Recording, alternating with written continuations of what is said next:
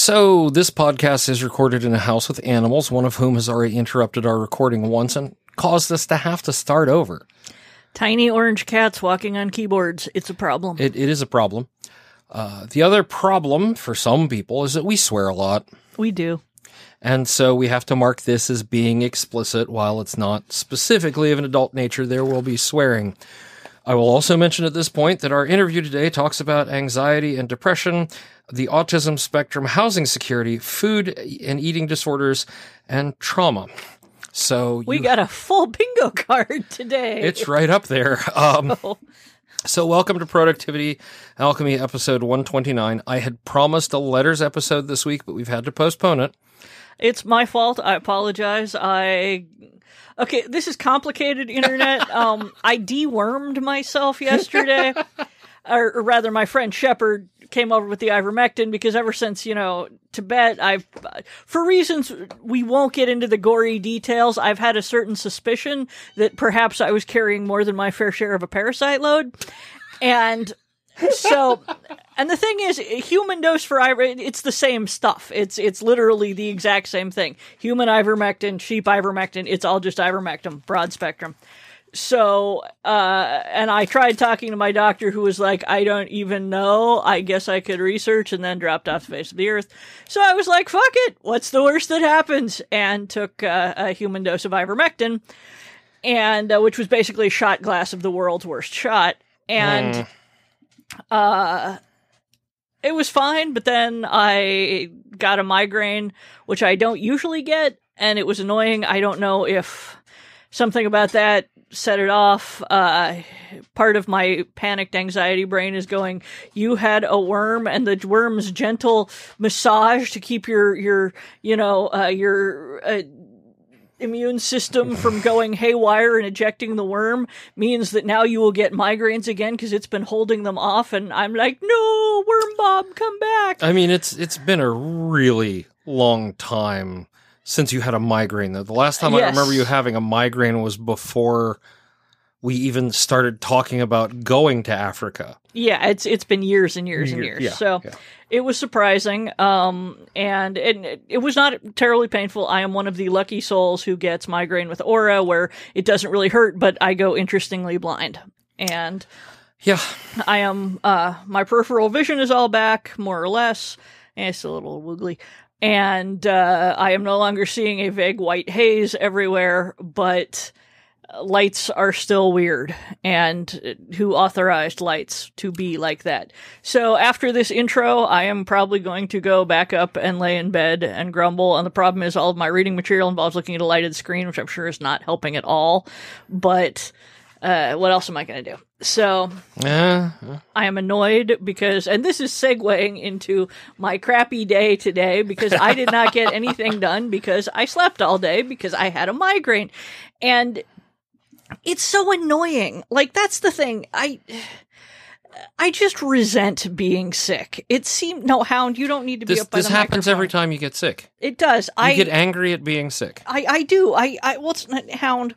Hound decides she wants to be on the microphone now. Yes, Hound is so beautiful.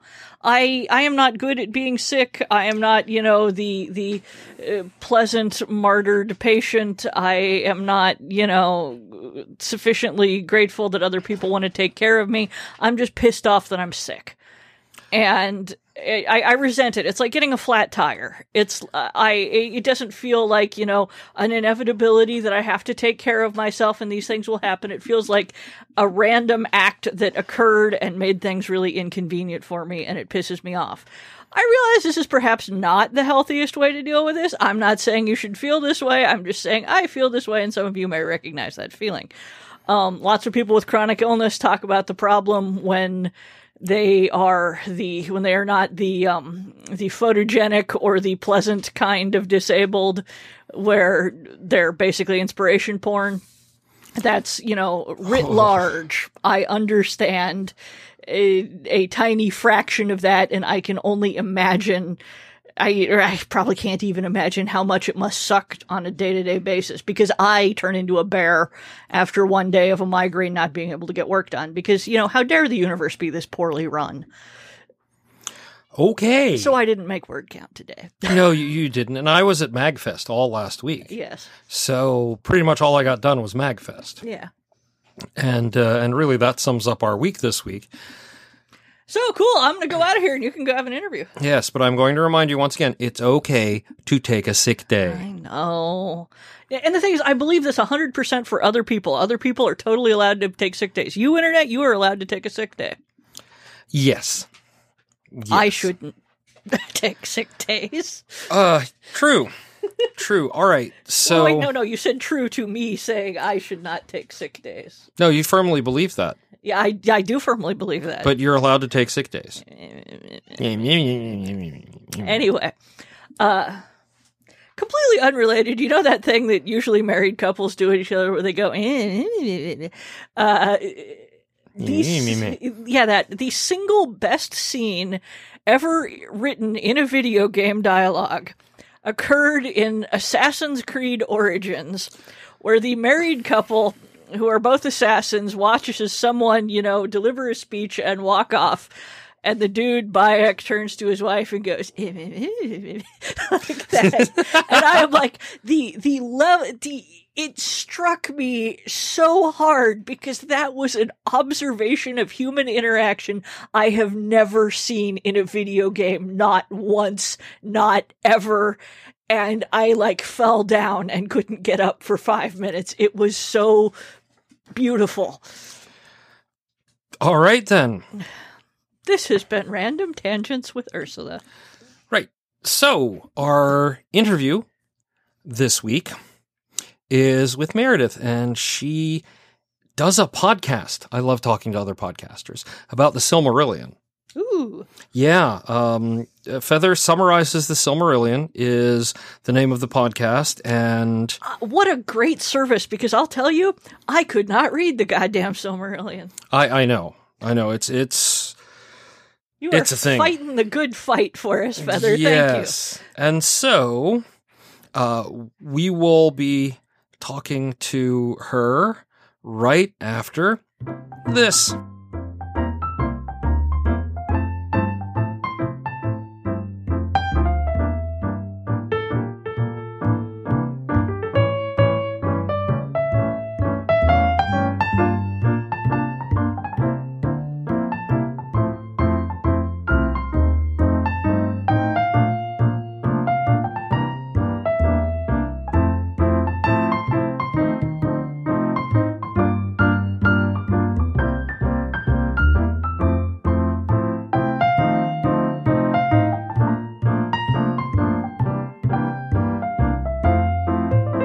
Hi, folks. I am here today with Meredith, who has graciously agreed to talk about how she stays productive.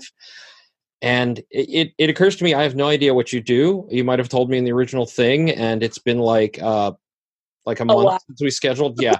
so, can you do a better job introducing yourself and tell us all a little bit about what you do? So I am currently a copyright assistant for a small college in northern BC. Um, Okay. In general, my career field is librarian, and my vocation is writing, which can interact interestingly sometimes.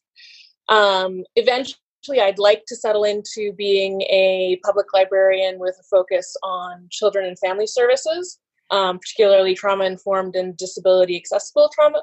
Uh, sorry, disability accessible family services, but I'm sort of at the beginning of my career, so I'm doing this job to get my in. Yeah. Yeah. And otherwise, I write and I do a podcast on the Silmarillion, and I spend a lot of time thinking about writing in history. So that's pretty much me. uh, podcasters represent. Uh, you, Mhm, you can't see it, but I'm raising my fist in solidarity. Um, Indeed. So, with all that going on, how do you keep yourself organized? I have gone through a lot of different stages of organization and starting from a point where I basically didn't to a bunch of different iterations. And now I'm sort of, right now, I sort of look at it as a kind of a triage thing. And I tend to use the word triage instead of like prioritization. Yeah. Because I realized that triage accepts that sometimes there are things that aren't going to get done. And sometimes you can get everything done, and sometimes you have to try and get everything done. But when you think, when I think about it in terms of prioritization, the things that are at the bottom are still always there. Mm-hmm. And I have realized in triage that sometimes those things just aren't going to happen. It's just not. Yeah. No. Uh, it's not going to go. Today is not. Today is not the day for that. Tomorrow yeah. isn't looking good either. Good either. Exactly. Yeah. So I mostly use a system of everything revolves fundamentally around my two calendars. I have an Outlook calendar at work now, and I have mm-hmm. my just the iCal Apple calendar at home, um, which was the first thing that ever allowed me to keep track of anything because it has alarms that oh, I can yeah. set something in it. And this makes the difference between whether or not I even remember that something happened or not. So everything that's like at the top of the triage list goes into the iCal or into the Outlook calendar with an alarm on it. And everything else has to be arranged around those things. So then I work on a series of to-do lists and I've sort of I've gone through iterations of to-do lists actually since more or less when you started the podcast and I started listening. because I we sort of had some before that, but it wasn't working really well. I was living mm-hmm. with my mm-hmm. sister at the time, and like I had to do lists, and my mom's always used them in a certain system, but her system wasn't working for me. And it was nice because actually listening to the first few episodes of the podcast helped me get to the point. You're you're sort of a permission to try different things and throw them out. Oh yeah, yeah, yeah. And I I, I, I try to maintain that because yeah uh, there's no one true solution. Yeah, and yeah. it was just very easy. It's very easy for less easy now, but it always has been very easy for my brain to get the idea that there's a right way to do it, and if I'm not doing it that way, then it's wrong. Oh, so it's helpful when some people give me permission to do things in completely different ways or to throw out ways. so it was useful in that, and now it's sort of gotten to a point where it's nice because I actually have like iterated to-do lists where I can move things around, but it took about two years to get that really going.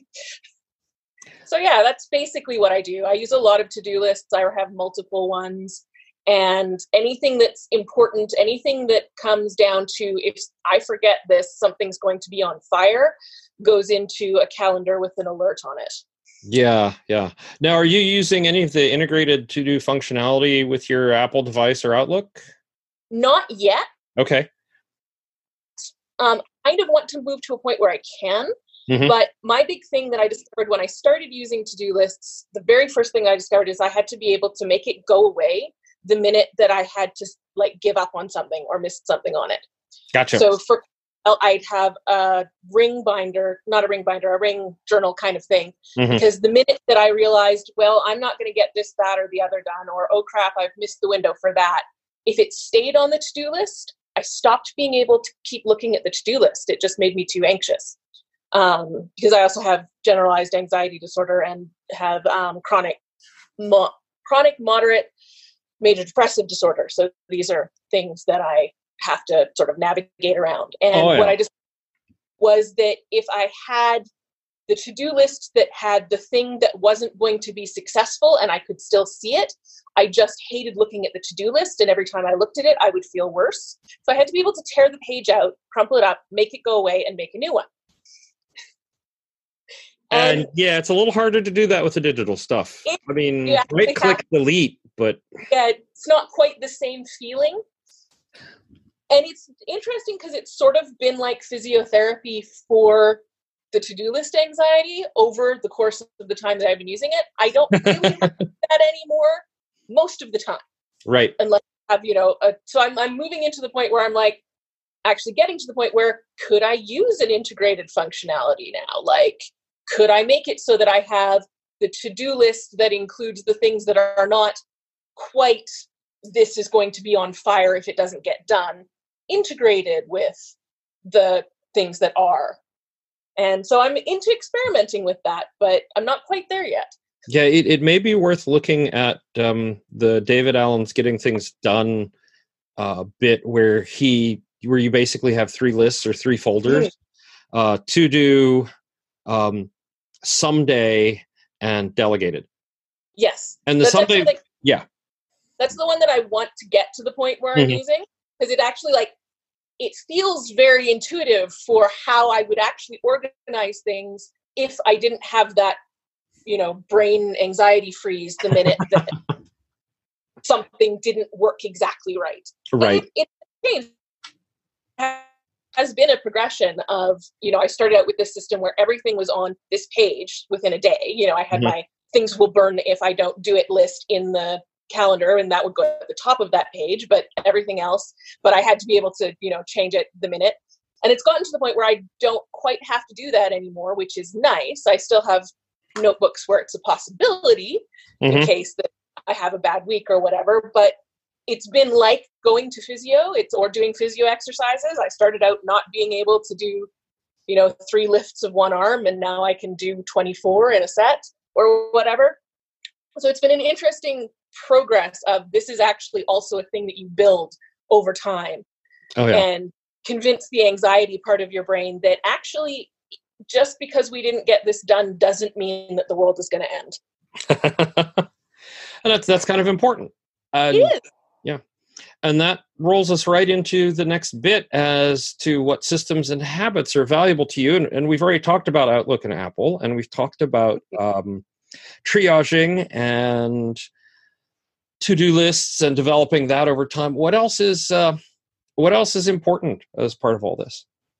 radical honesty with myself about Ooh. what my capabilities are and what they aren't and what's necessary and what isn't and that one has been a thing that i that's been developing over sort of the past 15 years since i came to the realization that i'm probably never going to not fit the criteria for chronic for major depression Mhm.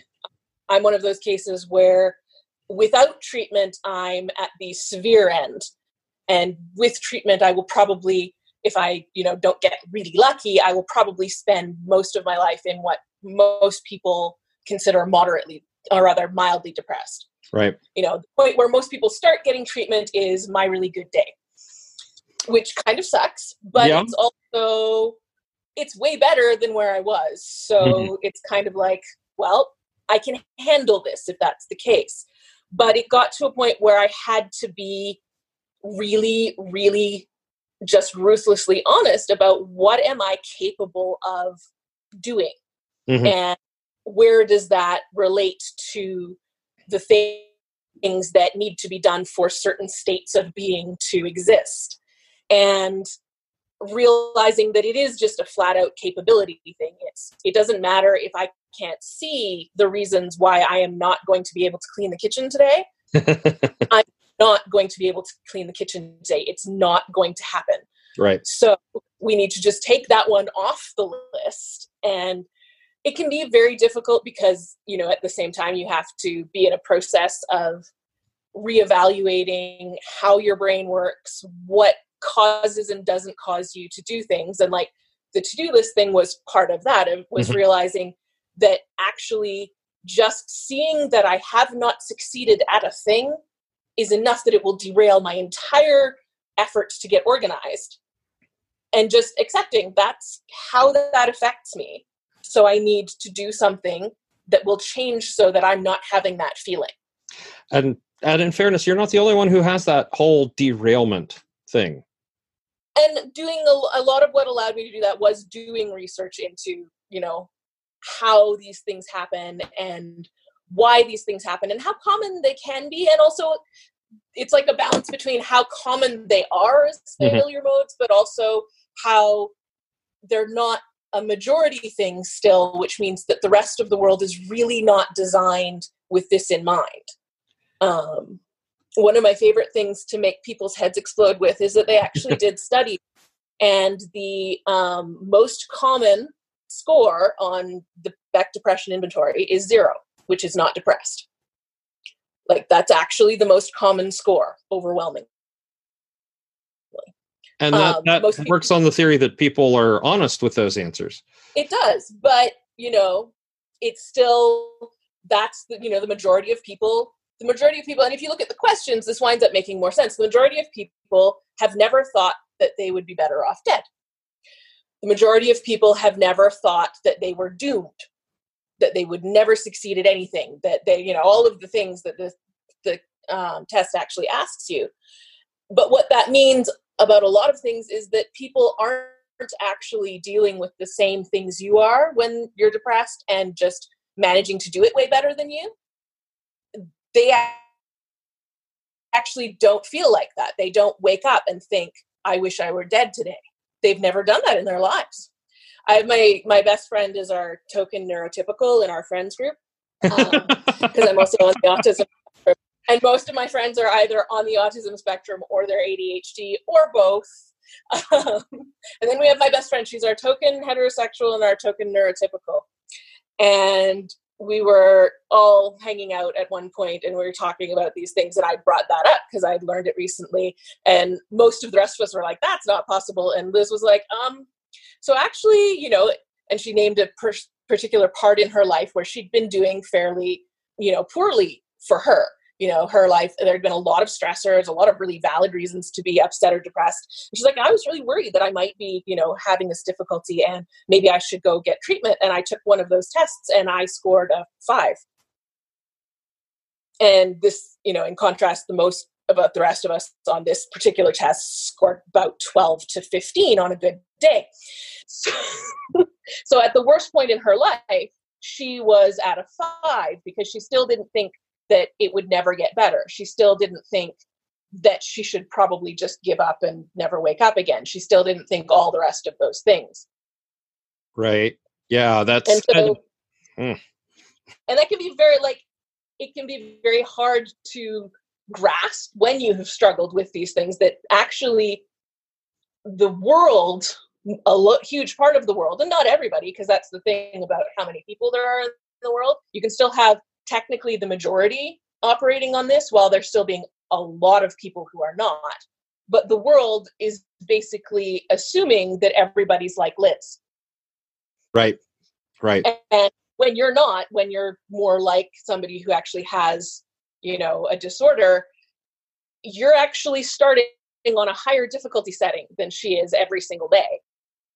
And it's usually better to keep that in mind when you're trying to figure out what you can and can't do.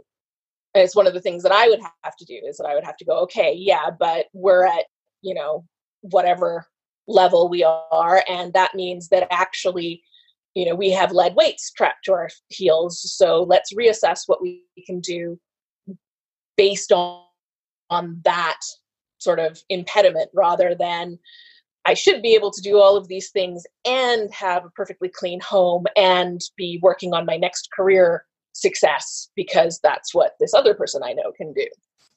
Comparison is never helpful. I know, and and I I think the the best thing I, I can come up with with thinking about this now is that uh, did you ever play God of War? No, but I am familiar with it. Yeah. So there's in all of the games, there's this point where if, if you're having a lot of trouble with a thing, mm-hmm. it pops up and it says, Hey, you seem to be having trouble. Do you want to lower the difficulty on this? Oh God, that would be such a wonderful setting to have for life. Right. And it's not something we can do in life. It's, you no, know, unfortunately. Some of us are set on on hard. Some of us are, are set on, you know, um, uh, hellscape and and some of us are just naturally have it set to easy and we don't we don't get that choice. No and you know nobody asked us nobody asked any of us including the people set on easy you know nobody said hey do you want this version? They didn't get to pick either. And of course your setting also randomly changes because um, the other thing that i when i was in library school was doing was i had a conversation with a friend of mine on the bus when she was trying to figure out we're talking about the homeless crisis because I was going to school in Fort St. not Fort St. John in Vancouver, BC, and there's a significant housing crisis in Vancouver, BC because it's very very expensive, and also we have a. I would like to move back there eventually, so it's still kind of we. That's kind of my home city. I want to go. I actually grew up where I'm living right now, but I moved down to the coast and found home, and I'd like to go back. But so yeah, we, things happen. Yeah, I understand yeah. completely one of the things about Vancouver is it's one of the places in Canada where you don't freeze to death in the winter if you're not in a home. So it not only has all of the um, homeless or homing insecure people that you would expect, housing rather insecure people that you would expect in a city of its size, it also often attracts everybody who's housing insecure on from as far away as Ontario because Vancouver winters you're probably not going to freeze to death whereas Ontario winters you probably are. So that makes a significant housing insecure population in the city and we we're talking about how it worked and I happen to know a bunch about it from a different bunch of things and I managed to synthesize a whole bunch of information from like different conversations and research that I'd done over the last year and explained to her what was going on. She was from um, somewhere else.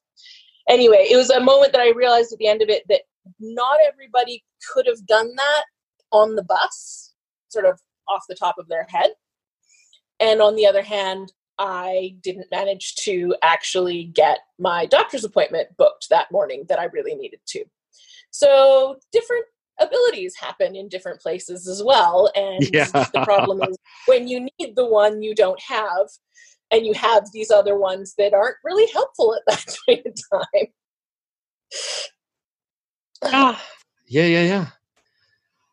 So yeah, the basically going back to, you know, the actual question, that sort of very definite radical honesty about where I'm at, what what I'm capable of, what needs to happen, and what that means, and what it means about when I need to ask for help or when I need to flag to somebody. So, yeah, I told you I was going to be able to get this done, and it's not going to happen. And, you know, all of the rest of those things, even if it's really, really embarrassing, is a huge part of what I've had to figure out how to do in order to keep things from falling apart. And it's been very difficult, but it's also been incredibly valuable and and i guess you have done the adjustment unlike several of us uh, uh, much earlier at least that you know when to ask for help. I have made myself learn. I'm still not always good at it. It's one of my least favorite things to do. But it is a thing that it's like okay this is not going to the knock on effects of me not asking for help right now are actually worse than the embarrassment and awkwardness of asking for help which is basically the frame that eventually allowed me to do some of it was being able to stop and go okay but if i drop this which i am very likely to do right now if i don't seek some kind of support or deferment or whatever is appropriate if i drop this then i'm going to have to deal with all of this stuff. Whereas if I seek support, I am going to be embarrassed because I am. It's it's still that's still how I feel, but I will not have to deal with this whole big thing that is also associated with. And yeah, it's not easy still, but it is something that I'm getting better at. And it's not fun, and I often resent that I have to, but it still works better to get the support earlier than to eventually have to get the support anyway, but to do it when you're sitting in the middle of the mess that happened when you didn't ask in the first place. You know? I know completely. I know exactly how that works. Yeah, it's easier to it's easier to ask for help early than to ask for the fire department later. Yeah, exactly. And and I had to get to points where I was asking for the fire department later um, a couple of times first. And I've been very lucky in that the times that I did, in fact, drop everything, I had, and is genuinely through luck, the support networks and the opportunities that that didn't cost me way more than it could have, um, which is a genuine benefit and luck that I've had in my life. But oh, yeah. it's also, you know, I had had to do it a few times before it was a- I was able to go, okay, brain, what do we want least? We're still going to wind up being in this place where everybody knows we couldn't hack it. Avoiding that at this point is not an option. So, do we want to do that after everything else has collapsed or now before everything else has collapsed? Yeah.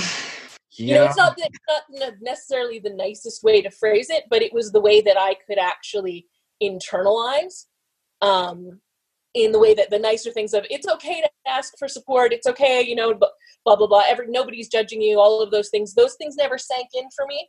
I found them very hard to believe. Yeah i can see that.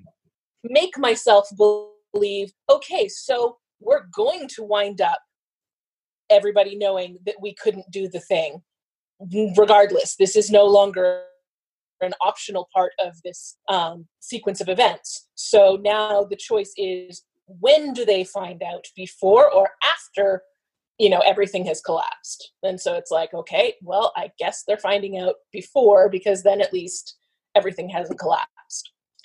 And that was the thing that i could internalize and then go okay so given that also self you know you wouldn't judge someone else for needing help here so in addition to that other part stop being such a dick to yourself but that was sort of the thing that had to come after. yeah, that that sort of rolls into not just uh, radical honesty, but radical self awareness. Yeah, and it's very difficult and it's very uncomfortable, and I don't succeed at it all the time.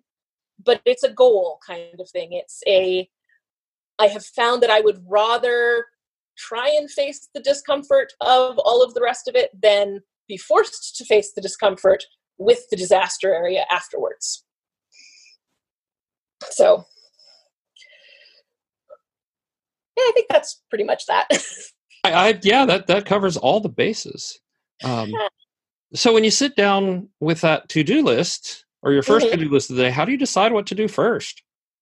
Um, I do the sort of triage thing again. I tend to um, have the what's the big thing that has to get done and when does it have to get done by um, or what things are not movable in the day. So, coming up in the next week, I'm doing a presentation on the basics of copyright for the instructors in the trades section of our college, and that is going to happen at you know X time, and it's this long, and I have to have my PowerPoint and everything set up and practiced for it. So that's the big block that everything else has to go around.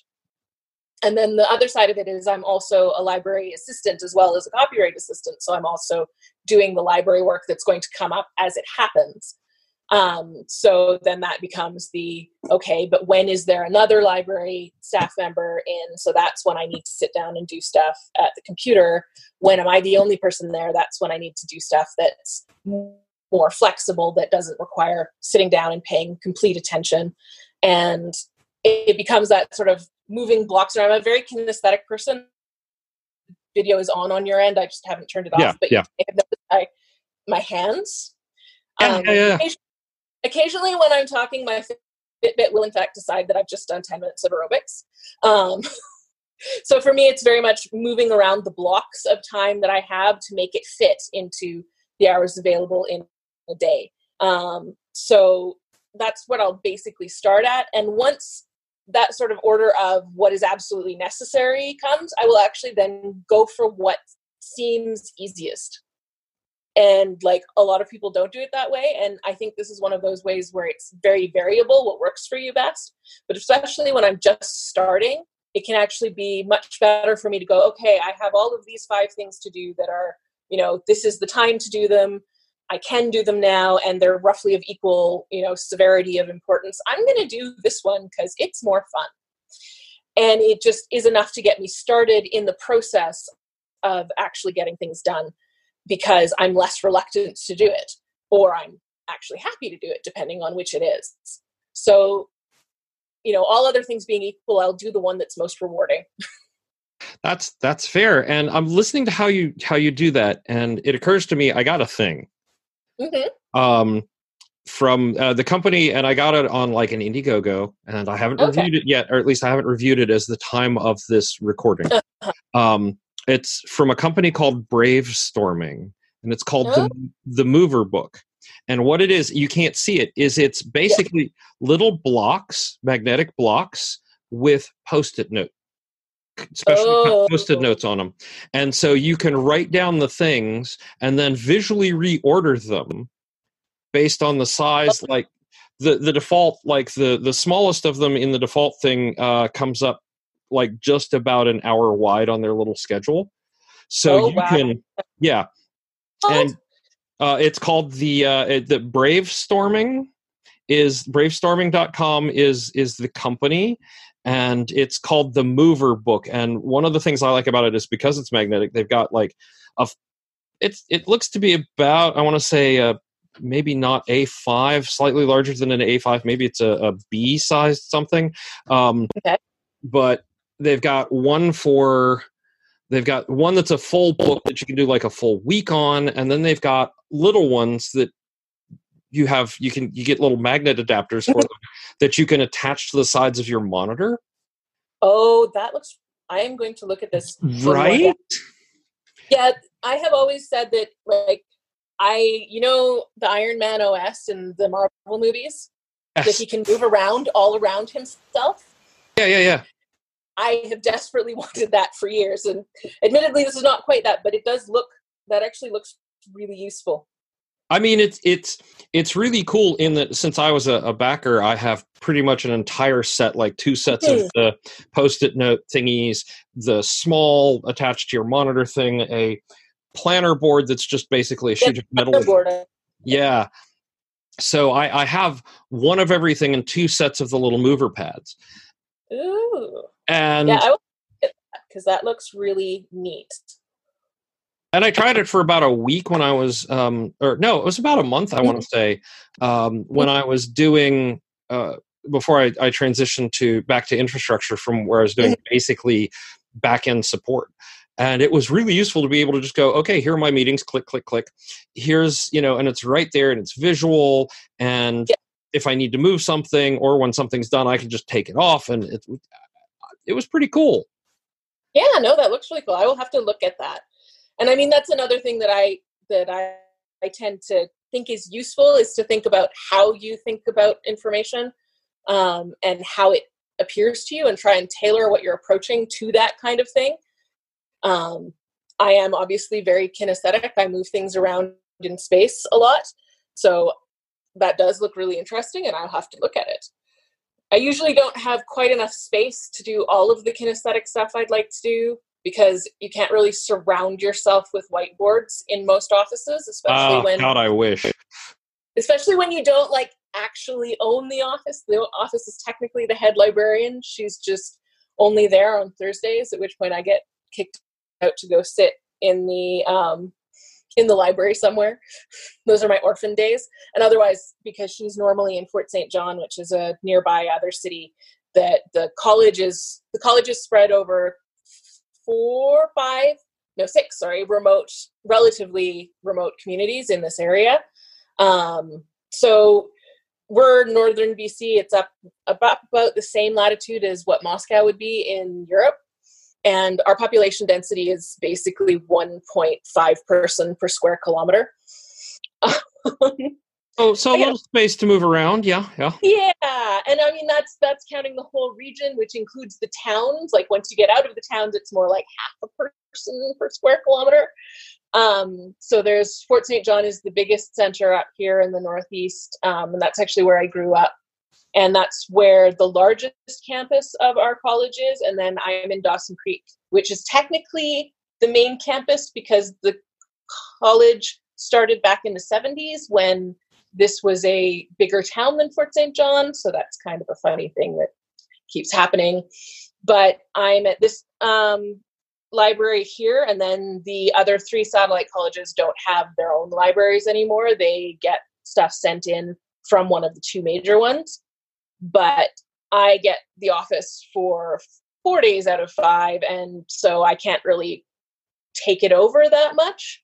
And I can't stick whiteboards everywhere and I wish, but There's yeah, and and this is almost like a portable whiteboard, or you can use as a portable scrum board if you want. Yeah. yeah. So anyway, that's really neat. Thank you for mentioning that. I will have to look at that more later. Yeah, it was just something that came up on my radar, and I got one, and I haven't really had a chance to uh, talk about it on the show yet. And I'm like, you would really dig this. Yeah, that looks really neat. And my sister might actually be able to use it too. My sister um, is still living in Vancouver, where I was living with her for a while, and she's managing a whole bunch of different things. And she also finds sort of spatial stuff easier than just lists on boards. So thank you. Oh, you're you're very welcome. So, with all of that, uh, what's the best advice you've been given or given someone? Probably the best advice. Um, hmm, probably one of the best advice that I ever had was actually coming across the the if you meet Buddha on the road, kill him. Um, particular one in terms of doing things that work for you rather than things that have worked for other people necessarily. And the other one is um, that I like that is um, the test everything and hold on to what is good, which is just I think quite good practical advice is that you try things and you don't necessarily dismiss things out of hand, but you only keep what's actually working and what's working now rather than what should be working if you were a different person or in a different space or a different time or were the ideal version of you rather than the version of you that actually exists in the world as it is right now or you know all of those things. Like what is actually going to work for what is as opposed to any other version of what might be. Um and i think the other one is know what you actually want know what you're actually trying to get out of any given situation.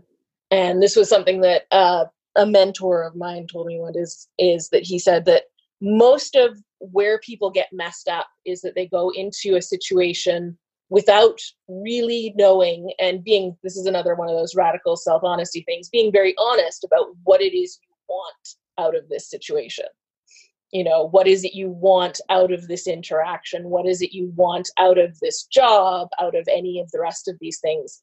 And sometimes you're not going to be able to get what you want out of it um, and you can only figure out whether you're going to be able to get out what you want out of it if you know what you want. So yeah. and that one's been really important to me just because it's really easy not to be honest with yourself or be aware of what it is you actually want or you're actually looking for out of any given moment. You know you think i want you know i want to go to this i want to win this competition even. And what actually you want is to have yourself validated. And then you have to ask is winning this competition actually going to validate me? And it might not and if it's not going to, then you're going to do all of these things and then not get what you're looking for at the end of it. You know? And that's sort of the level of of looking at it and knowing exactly what you are actually looking for, what you actually want or need out of something that makes a difference to a lot of the decisions that you make.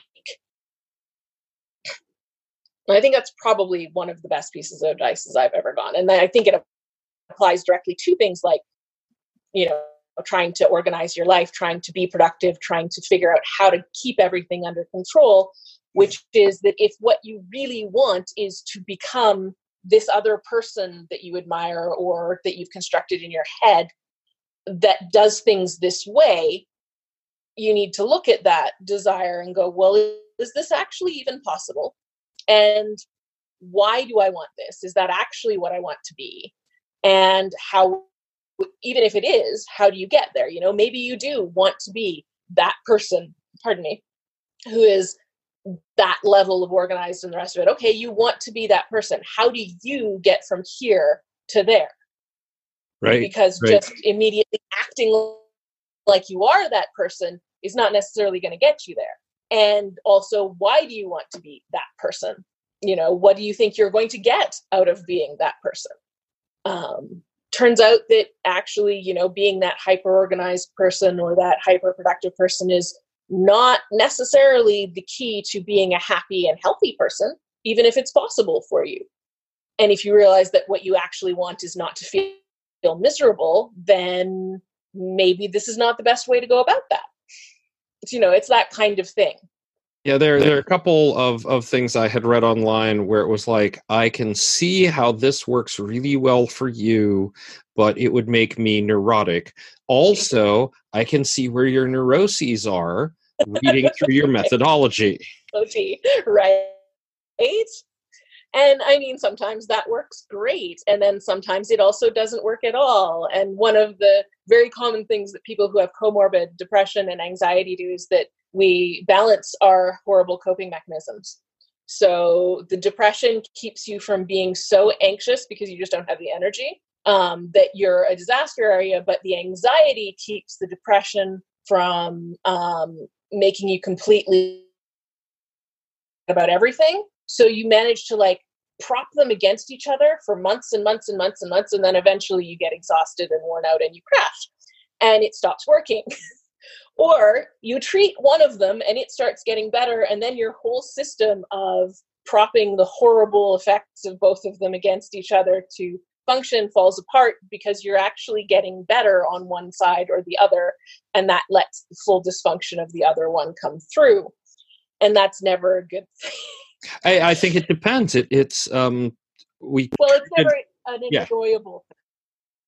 Well, I mean, we, we have negative consequences of it.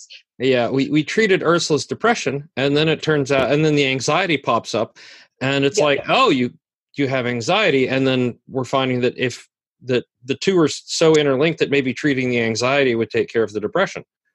Yep, and a lot of that, you know, has that sets of interaction. Um, my two biggest symptoms with my depression are a huge, incredible lethargy. Like I just want to sleep all the time. And then a um, catastrophically depressed mood, but also the specific one that gets really bad is the anhedonia, which is that nothing makes me happy, which is actually a much bigger problem than you think it is because it actually gets down to nothing. There was a period where I um, was having difficulty with food because the idea of eating was just like nothing was interesting to eat. And that just meant that I would not eat for a whole day. And then I get to the point where the discomfort of being hungry was finally enough that I would have to find something to eat, which always results in eating the wrong things in the wrong amount at the wrong time. Um, and there was just a point where it was like none of the behavioral things that I could do about this were going to help because all of them are predicated on the idea that you can somehow make yourself care about the fact that you haven't eaten properly today. And we had actually fixed most of all of the rest of it, but it turned out that that anhedonia and the lethargy were very mixed together. And as a result, I'm actually on a fairly low dose of what's normally an ADHD med, which makes me capable of figuring out what food is okay to eat, which turned out to have a cycle effect of, oh, wait, now I can get up and make food. And now suddenly I can get the behavioral um, advantages of eating good food. And it just keeps going up the rest of it. So they're often very, very interlinked. And and I think a lot of people don't realize that sometimes that interlink is uh, almost that dependency tree that by starting to solve one, it has this, it's, you know, that's the cornerstone that lets you build the rest up. And on the other hand, you may have cobbled together this coping mechanism.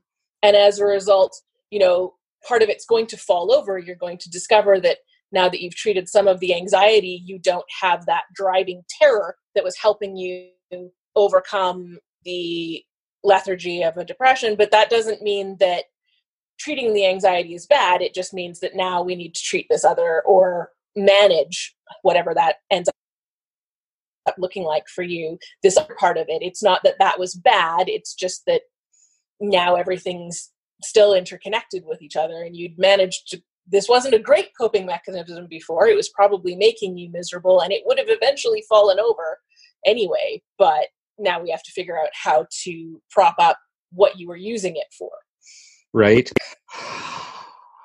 okay um anything else on that before we go to uh to the sad the saddest question in the list no i think that's probably it all right then um what do you do when you fail or you miss a goal? How do you deal with that?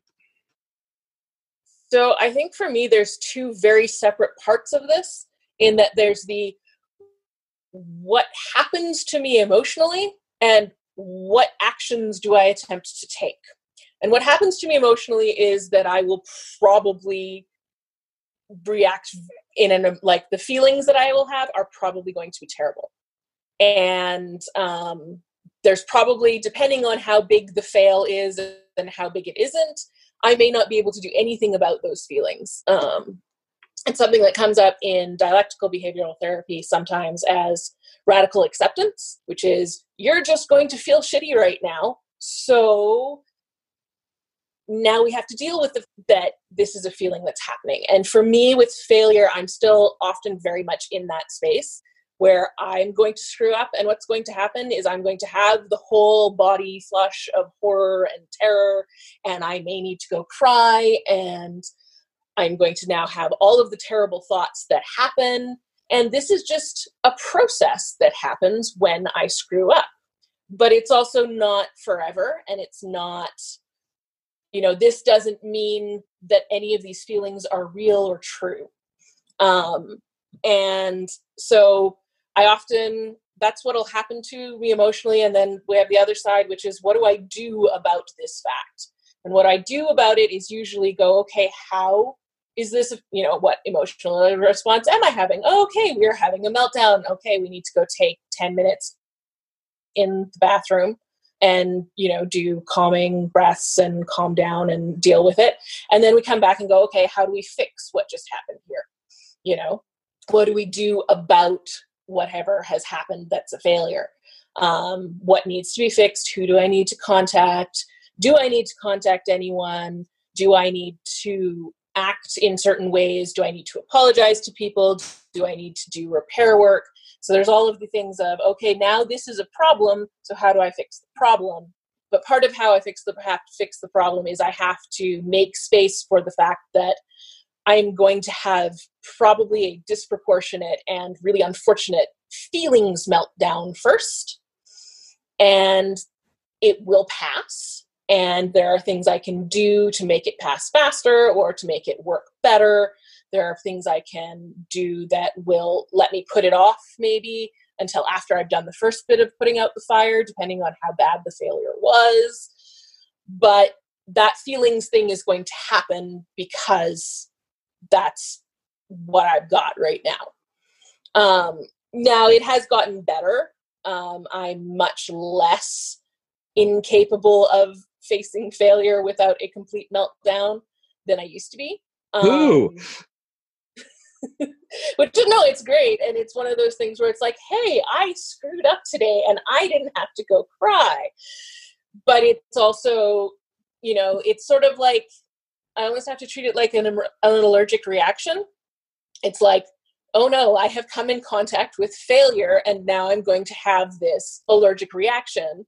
And I need to do something about the allergic reaction, but the reaction itself is not necessarily a truth.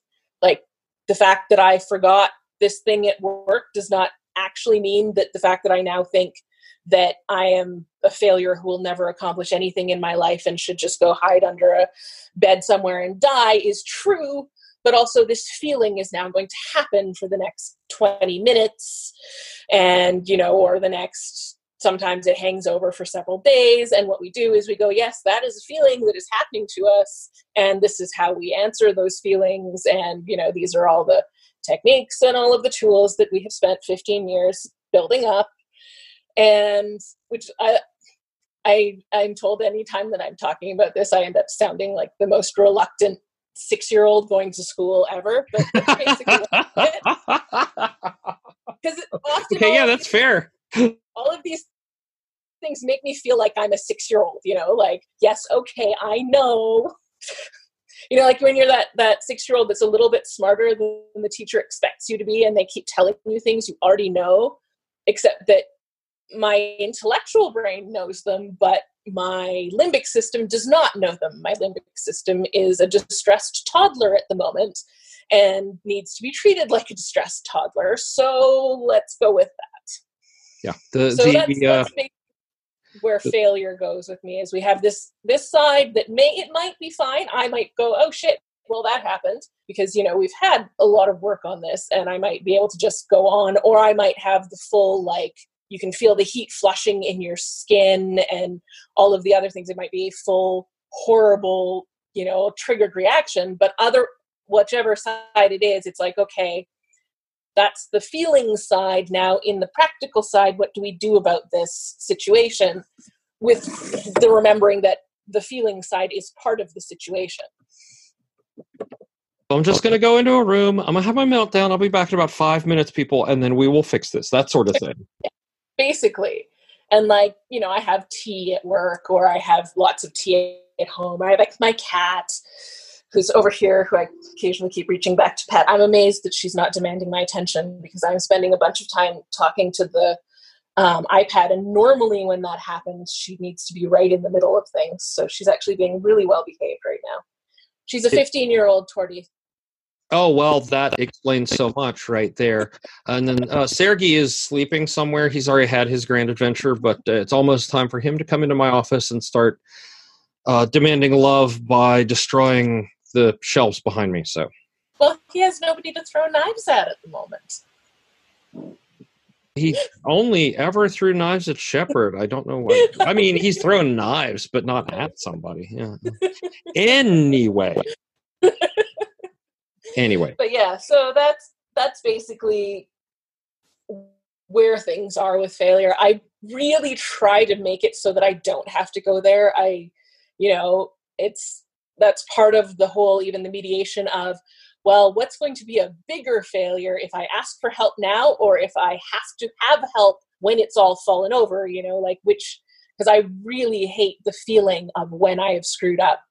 But so i spend a lot of effort trying not to get there but also you know it came to a point where I did have to just go into that specifically it's stuff that's dealt with in dialectical stuff where it is okay this is the emotional state that is happening to us. What do we do about it? Rather than how do I change the emotional state? Because this may not actually be possible at this moment. And for me screwing up often comes with an emotional state of would somebody just strike me dead on the spot please I, I've no, I've I've I've been there on more than one occasion. So yeah, I know. So yeah, yeah, that's pretty much it. And um, I mean, on the practical side, what I tend to try and do is just okay, what is the actual failure involved? What is what is the actual problem? And what is the problem that needs to be solved? You know, and there's sometimes there's three or four problems because there's the problem of whatever you actually messed up plus there's the problem of the interpersonal relationships involved. And sometimes you can also look at it and go actually this is a very small problem and you know nothing really needs to be done about it except to go tell someone that you're sorry and you know take steps to have it not happen again. And sometimes it's a huge big complicated problem. Even when it's not a big and emotional one it's still a huge big crap. We have like seven moving parts that need to be solved now but it's mostly just how do we fix the thing that has just happened? Right right right right. And then also how can we never do this again? I'm a big fan of the never do this again myself yeah. So uh, what about the other side of of that? Um, do you celebrate your successes? And if so how? Um i am actually really bad at this Although, for me, in a lot of ways, something being done successfully is its own reward and celebration because it means that it's no longer hanging over me with the potential to fail. Which probably tells you a lot about how much I fear failure, but it actually does come down to I have completed this thing and it is done, and that means I can't fail it at it from here on in. So I now get to take this huge big cloud off and just enjoy the fact that that cloud is not there anymore. So, in some ways, that is in and of itself a huge reward and to some extent a celebration for me. But I'm actually terrible at consciously doing it. I'm trying to be a bit better, even when it's a conscious moment of, okay, we have finished a thing and now we are going to take five minutes to go, yes, this is done. I did it. It is good and I can, you know, have a cup of tea or play with the cat or spend five minutes on Tumblr looking up fan art or something like that instead without feeling like I ha- should be working on something else. Um, and I do celebrate more than I reward. I'm not very good at self rewarding because I am one of those people who's like, well, if I can have this thing after I do this other thing, I could just have it now because nobody is here to stop me. So I'm really bad on the reward oriented part, but I am trying to more often explicitly acknowledge I did a thing and it was good and doing something to mark that, even if it's just, you know, texting my mom to say, look at my house, it's clean. say hey. yay for me and send me a happy owl sticker. I, you know, some days that's that's all we can ask for is a happy owl sticker. I should send myself more stickers. I mean, the badges. I, I could be making badges yes. to give myself all the time, but um, sure. doesn't just doesn't feel the same as when somebody else gives you that sticker. Yeah, and I mean, there are people like my mom and some of my friends who literally I will text them to say, "I just did this. Tell me that it's awesome." Like literally, I am outsourcing my self celebration to you right now. and they do it to me yeah. for not to me like i'll get a text that says i just did this and i may not understand what that was although i will probably ask afterwards because i'm eternally curious about everything but clearly you think this is good so yay i'm really proud of you whatever it was so I, am trying to do yeah. more of that oh no I'll, I'll be like oh wow look at this great thing i've got done. And ursula will be like is that good? And i'm like yes. And she'll be like i have no idea what that is but go you. And i'm like you. it's it's yeah, the no. joy of being a technical person yeah. Yeah no for sure. And like and like i one of the things that i've just done is i'm that i'm um, really looking forward to is that because i did actually get this job and come up here. I came up here to start it in July, so it's still relatively new. I'm at that weird stage where it's not new anymore, but you still haven't been there very long. So it's like that sort of balance. But because I'm up here and I have got the job and I'm doing all this stuff, is I'm going to a big um, it's called the Neurosequential Symposium in Banff in June. And it's actually a huge, big thing with um, Dr. Bruce Perry, who does a lot of um, medical and neurological trauma work with kids. He has a, um, it's not a, it's not a like a system. It's a model of looking at things, how to work in a way that actually respects developmental stages and neurology and physiological needs in um, obviously it was originally designed for kids with significant significant trauma, but it also works really well and is really supportive and resilience building in anybody. Um, and it's a two day symposium in Banff, and me and my friend, who is actually a psychologist, is we're going to go together, and that's actually great. So that's probably the biggest sort of celebration thing that I've done recently. And actually, bought we bought our tickets and did our registration today. So that's that's pretty cool. That is very- it is it's fun. It has one of my favorite stories attached to it, which is she went to one in I think it was 2016, and um, I do a lot of a lot of um, independent research and a lot of work with trauma and neurology and mental illness and all of these things. Initially, partially just because I needed to figure out how my brain was working and how the depression was working and how the PTSD was interacting with the depression and how all, all of these things. And then also because it turned out to be great fuel for writing and then I was also a nanny for many years before I went back to get my library science degree. And it actually, you know, all of the stuff that's important for kids with trauma is actually just equally as important for kids without it. It's just that you can sort of get away with it with, you know, neurologically typical kids. Whereas if you don't take the appropriate steps with kids who have more difficulties, it explodes much faster. And so she um, does clinical therapy for gifted kids and kids with trauma and adults with trauma and all the rest of it. And so she went this time and um, we spend a lot of time talking about this stuff together. And she was talking about some of the things that we were having and saying you know my conversation with my friend this that or the other. And they were like so you know is your is your french is she a teacher? Is she a, i wasn't even in library school at this point. Is she a teacher? Is she a therapist? And she's like no no her interest in trauma is recreational? And then she texted me and i could not stop laughing all day. Because it's like how do, how do you say you know it's she's an amateur but it, it, it's recreational. I don't get paid for it. I just study it a lot. That's fair. That you know everybody has their hobbies.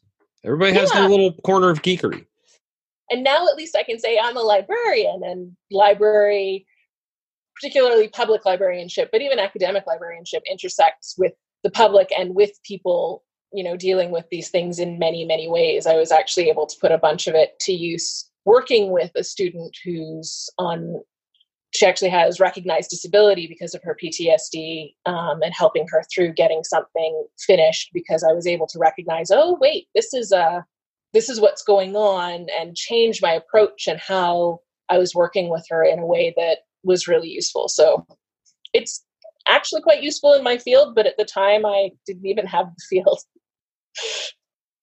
that's uh, how some of the best things come about. I, I fell into computers. I was going to be an English teacher, so uh, computers were my hobby, and that was. Well, let's not do the math on that right now. um, so that's all the questions. Um, mm. Do you have anything else you want to talk about, or promote? I you said something about a podcast about the Silmarillion. Yeah, so I do a podcast called Feather Summarizes the Silmarillion because Feather is the name that I sort of accidentally wound up using online most um, because it's the one that got associated with the extremely it's the one that's associated with the million words of Steve Bucky fanfic that I started writing after um, The Winter Soldier came out. it was going to be a small fic that I was going to write. It was 10 10,000 words. It had an outline, and by the time I was done that particular one, it was 120,000 words, and then I just kept going. Anyway, I also started the podcast that I do, which is called Feather Summarizes the Silmarillion, which I started because the Silmarillion is not a novel, it's a history book. It's actually written very much like the actual chronicles that Tolkien would have been studying in his, you know, real life work, which were things like the Anglo-Saxon Chronicle and all the rest of it. And the result is that if you're reading everything else as a novel, you go and you try and read the Silmarillion, and suddenly it's there's no novel structure, there's no um, um, protagonist structure, there's no none of the rest of it. It's a history chronicle. So I basically am teaching a podcast history course, but it's the Silmarillion rather than anything our real world. Um, it's on Patreon. It can be found at patreon.com slash foundfeather. It's I have to actually record an episode after I'm done here. It's we're about to the point where Morgoth's been stuck in Angband for 200 years and everything's about to go to hell. God, yeah. Oh, it's yeah. a lot of fun. I like it.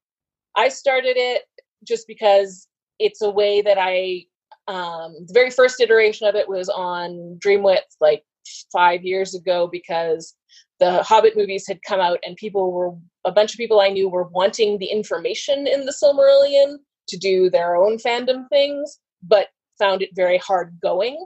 So that's where it sort of started. And then I just realized it would be a really neat thing to go into doing in an audio format. And I needed a project when I moved back up north that I would keep doing and that also didn't require, it wasn't quite writing because I wasn't sure how much stress was going to get in the way of the actual creative part of it, the actual composing sentences in terms of narrative, which can be very difficult for me when I'm, you know, under a lot of stress. Whereas this one is much more, it's basically taking an academic approach, just with a lot more swearing and a lot more colloquialisms, which I can do very easily under stress. That's what I did through all my academic degrees. But it was still a creative outcome and it was still something that would result with me interacting with people in a creative way. So it was my this is going to be the project that i do. And it's been a lot of fun and i've learned a lot about, audio editing and stuff while i'm doing it but that's sort of the big project that anybody might be interested in. If you've ever wanted to have somebody explain to you the silmarillion with a lot of asides and tangential comments and frequent swearing and asking what somebody thought they were doing and also explanations of why it's written like this and what is going on with that, then that might be of interest. So that uh, I, I, mean that is of interest, um, and that actually leads me to to sort of another question. Are you a member of the Mythopoeic Society? I am not because I am the least joiny person in the world. Um, but it's I my legal middle name is Arwen. Um, and I was born in 1985, so that's yeah, okay. way before it was cool. and dad started reading. I used to listen to my dad read to me for ages when I was little, and he started reading me The Hobbit when I was three. And by the time I was six, he was tired of rereading The Hobbit. So he moved on to The Lord of the Rings because he thought it would at least take longer to actually reread the whole thing. so the way many people grew up with fairy tales or even the Bible, I grew up with Arda and with Lord of the Rings, and I think I read the Silmarillion the first time myself through sheer stubbornness when I was um, 11. And yeah, so Yeah, no, similar similar thing, except uh, uh, back it up about uh, seven, eight years. Mom was reading The Hobbit aloud to us, and then we went into The Lord of the Rings. And then one day, I was not happy with the pace we were going with, so I picked up. Uh, we were in the Two Towers at that point, and so I just picked it up and I started reading it. And uh, yep, until I caught up. I I will admit to never getting through all of the Silmarillion because yes, it is very very dry and it's very different. It's not a novel and like i actually had i did it because i was stubborn but my undergrad is in history and specifically in medieval history and it was a revelation going through reading the primary sources for my undergrad and then i went back to read the silmarillion and went oh my god i know how to read this book now because it's actually a, it's actually a technique difference. It's you read it very differently than you would read a modern novel, even, you know, in as much as Lord of the Rings is a modern novel. It's reading it as a his, as a chronicle, as a medieval chronicle, is a completely different approach to how you read it, to what you expect, to what you take out of the information that's there. And if you don't have any experience in reading that before, of course, this is the most boring, dry, repetitive what is going on? No i it's one of the things one of the reasons that i do the podcast is i think there's wonderful stuff in there but i think that knowing how to get it out of it is not something that you get when you're approaching it when you're not when you haven't you know had training in how to read medieval texts. And that's not anything anybody should be expected to do when they're just trying to read a fantasy book. Yeah no no completely fair. And and i think that from a, a structural literary standpoint, I think that's what has made the Lord of the Rings such an enduring piece of literature. Uh, is that and and why there are very few things that compare to it is that um, Tolkien went through and he did that level of history before he. I don't know if it was before or as part of the development of the novel and the story. Yeah, it was to some extent both. He'd been developing the world forever but then he also discovered new things as he was writing it. But it was it's very much it's as if he was trying to write a novel about medieval england except it's this invented world instead. And he took the same level of research that he would demand of a historical novel of you know king alfred and then just applied it to his own world. But when he you know the notes that were put together to make the silmarillion was the stuff that he was doing for that. It was the stuff that he was writing so that he knew the chronicle of alfred except in his um, developed world. And it's a very different reading technique. So very, you know, very different of, yeah. very different. So it was it was actually a huge revelation to go back after i'd done the primary source work for my degree to go back and read the Silmarillion and go, oh, wait, I get it now. And there's enough stuff that's in there that's really neat that I like to offer and, you know, really moving and also really devastatingly tragic because that entire book is rocks fall, everybody dies from the beginning to the end. Pretty but, much. um, that I'd like to share it with other people and in that form, but it's also like nobody should ever feel nobody should ever feel bad or inadequate or anything for needing a mediator to go through that book because it's actually not a novel. He's not giving you a novel. This isn't a, a fantasy novel. This is a chronicle text that happens to be published as a fantasy novel all the time. Yeah, and um, I So think yeah, that's that project. yeah, that that's that is that is an amazing project. So yeah, very cool. Um, uh, and before we wrap up, where would we find you? I have your Patreon now, but where would we find you on on the socials if you do the socials? Um, I'm Drakina Brarian on Twitter, although I'm on Twitter timeout for a little while. And I'm Finding Feather on Tumblr. And I am Recessional on Dreamwidth.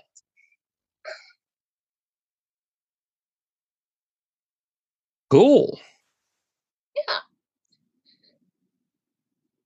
He says, making rapid notes, it's all good. knowing knowing full well that I'm going to go back and listen to this again, but I, for some reason I want to write it down so it it stays in my head.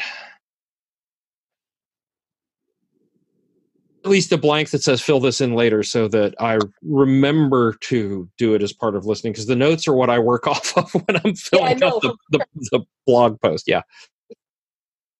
for sure.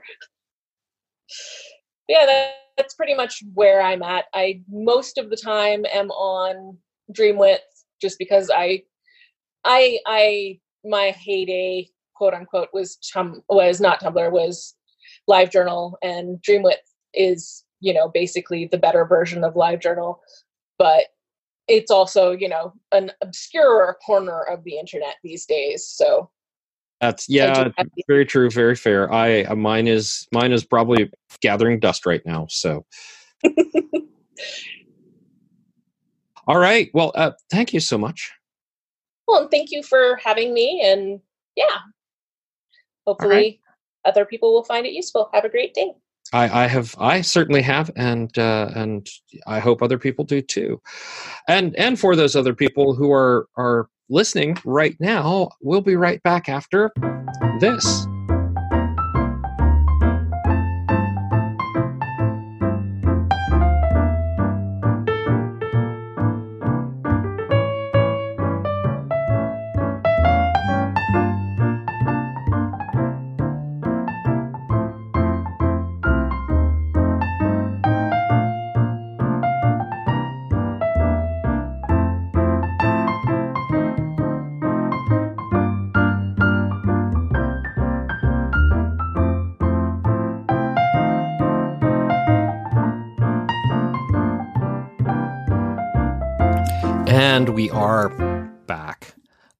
My dryer just finished. So that humming noise you heard in the first part, that was my dryer, if if you heard it, and now it's done.